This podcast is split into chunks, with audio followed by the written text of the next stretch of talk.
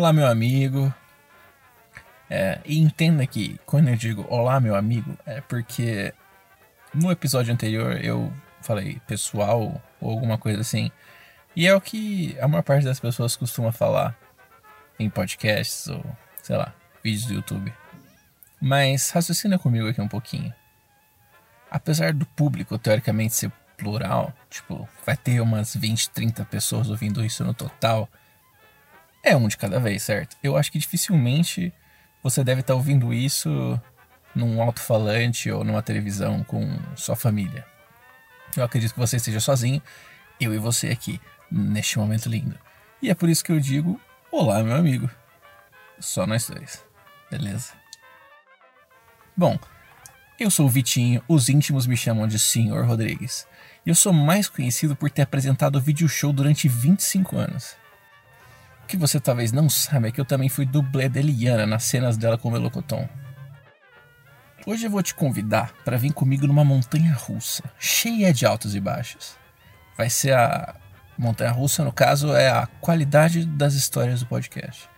E eu comecei numa nota alta e agora a gente talvez dê uma descida. Vamos ver como vai ser. Eu queria contar um pouco hoje. É, não, não vai ser um conto específico. É, eu tenho alguns preparando já para contar. É, eu tô criando coragem para contar eles. Mas hoje eu vou contar sobre minha carreira profissional. Olha que interessante, olha que divertido. Eu sou o coach Vitinho agora. Mas não se preocupa, porque não vai ser eu contando a história da minha carreira, de como eu cheguei onde eu tô, o que, que eu fiz. Vai ser, na verdade, o contrário.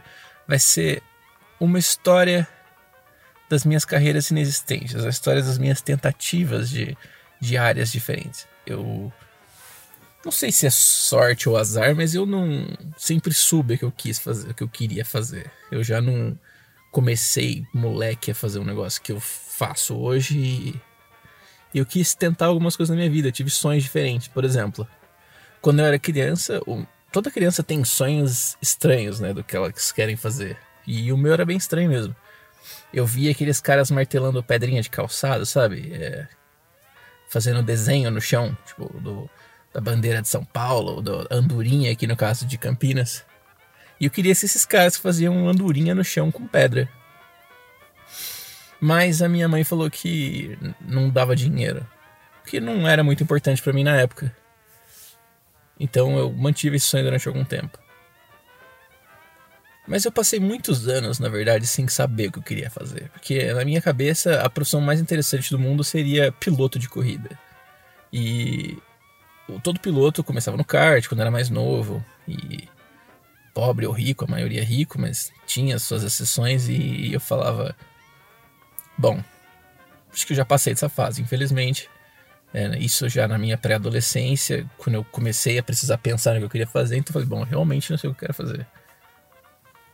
E aí, com todos os dramas que vem na adolescência, você começa a ouvir as pessoas e falar as suas coisas e entender os comportamentos. Quando você começa a ver que as pessoas têm comportamentos muito lineares, é, eu pensei, talvez meu negócio seja psicologia, sabe? Eu quero ser o cara que estuda isso e entende por que, que as pessoas são tão boqueta que não elas são.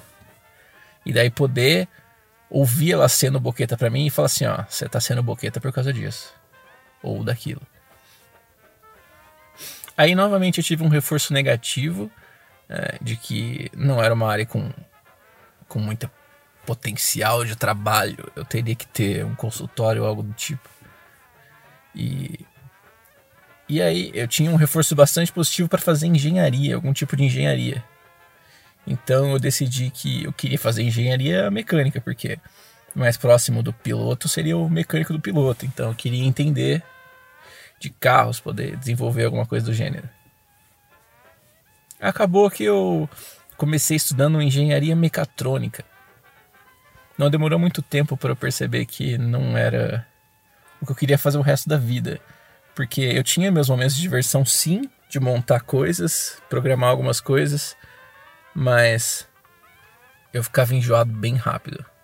E nessa época, inclusive, eu acabei fazendo um estágio não remunerado de numa oficina eletrônica. Eu era um assistente, eu ajudava a consertar rádios, televisão, potência de carro, esse tipo de coisa. Eu ajudava a identificar o problema do objeto com uma, uma série de testes, com multímetro, coisas do gênero. E depois ajudava a consertar, soldava o material. E, cara, isso era muito chato. O cheiro de estanho o dia inteiro derretendo, na hora que você ficava soldando, identificar. Eu tomava uns 10 choques por dia, eu me queimava umas 5 vezes por dia. Era bem estressante. Talvez porque eu não tivesse pronto, mas acho que em partes porque não, eu ainda não era o que eu queria fazer. Eu decidi então que eu ia estudar publicidade. Nossa, né?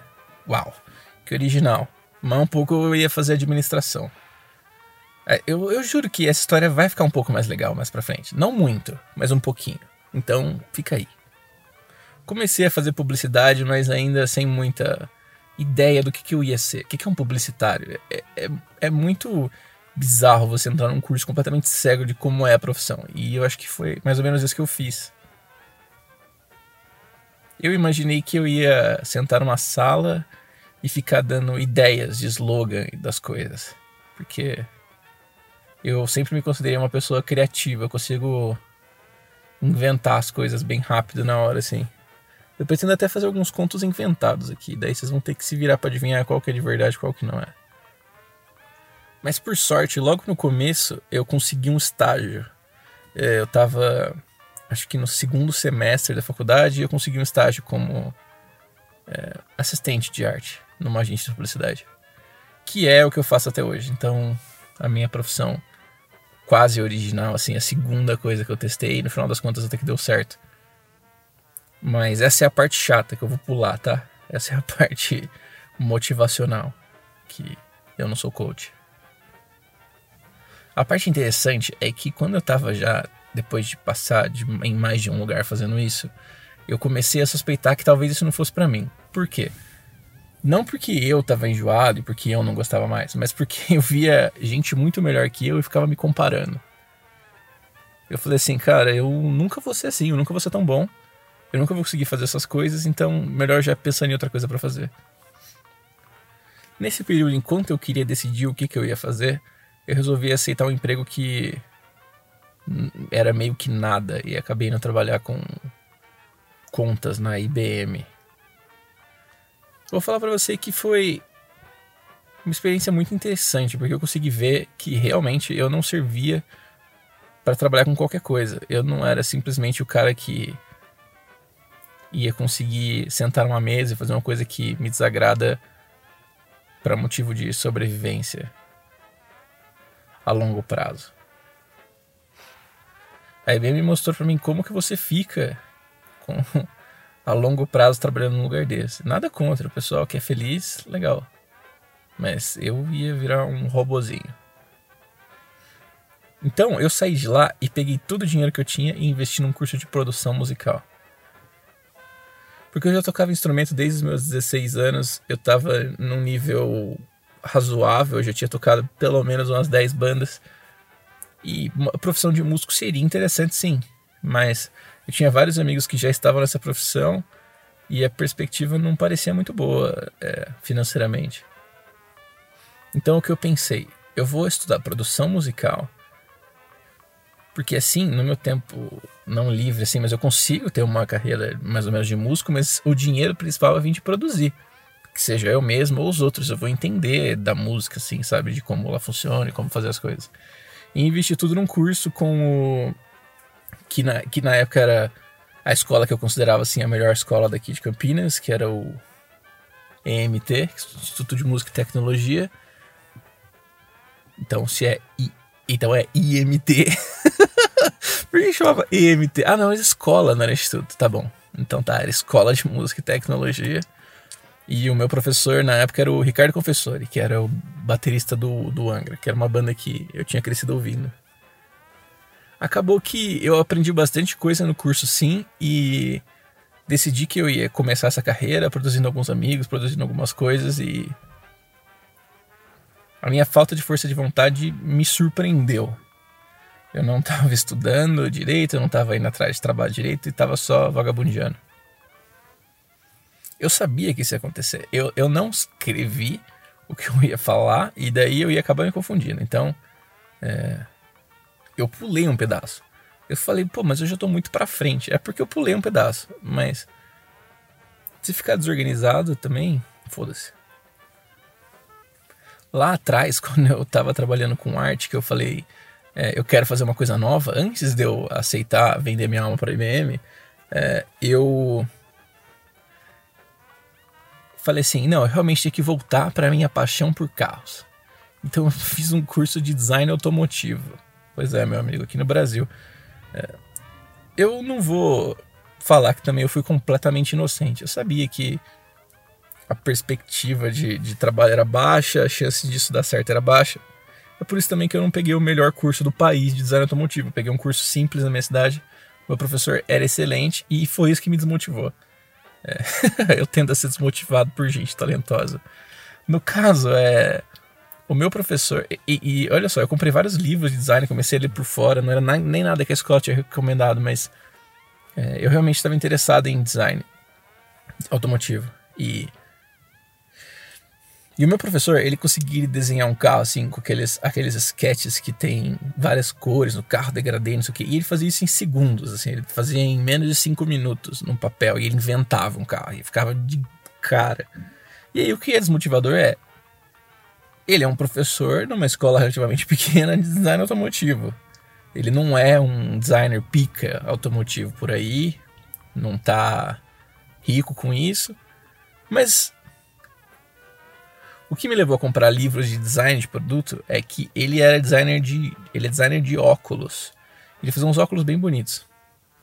Mas nessa minha nova profissão de designer automotivo, além de não ter estúdio de design no Brasil automotivo, de não ter modelos originalmente desenhados aqui, praticamente, é que a minha falta de força de vontade me surpreendeu novamente.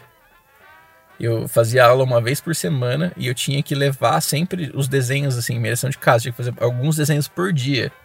E o que eu tinha que fazer num dia eu fazia numa semana. Era uma tristeza. Foi daí que eu acabei continuando a minha saga daquela forma não tão positiva. E continuando, eu estava na fase da produção musical, a minha falta de força de vontade me surpreendeu. E eu acabei voltando para o mundo da arte. Aí uma coisa leva a outra e eu estou trabalhando com isso há uns 10 anos pelo menos. E essa é a parte não interessante.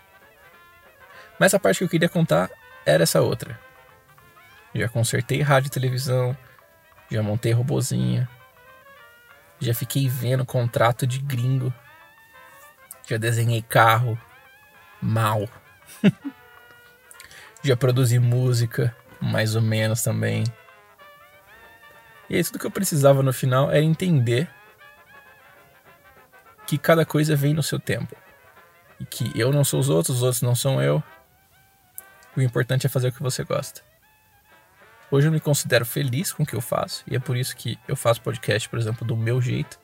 Eu não tenho intenção de que isso seja minha profissão. Eu vou ficar por aqui hoje, pessoal. É o que eu falei, é uma montanha russa. Hoje a gente está embaixo, amanhã a gente pode estar em cima. Então, se fosse você, continuava acompanhando aqui no podcast e me segue também nas redes sociais. Meu Instagram é TheRock e o meu Twitter é Claudia Leite com dois T's. Obrigado por ter ouvido até aqui, meu amigo, no singular. Eu espero que você tenha uma ótima semana e a gente se vê em breve. Grande beijo.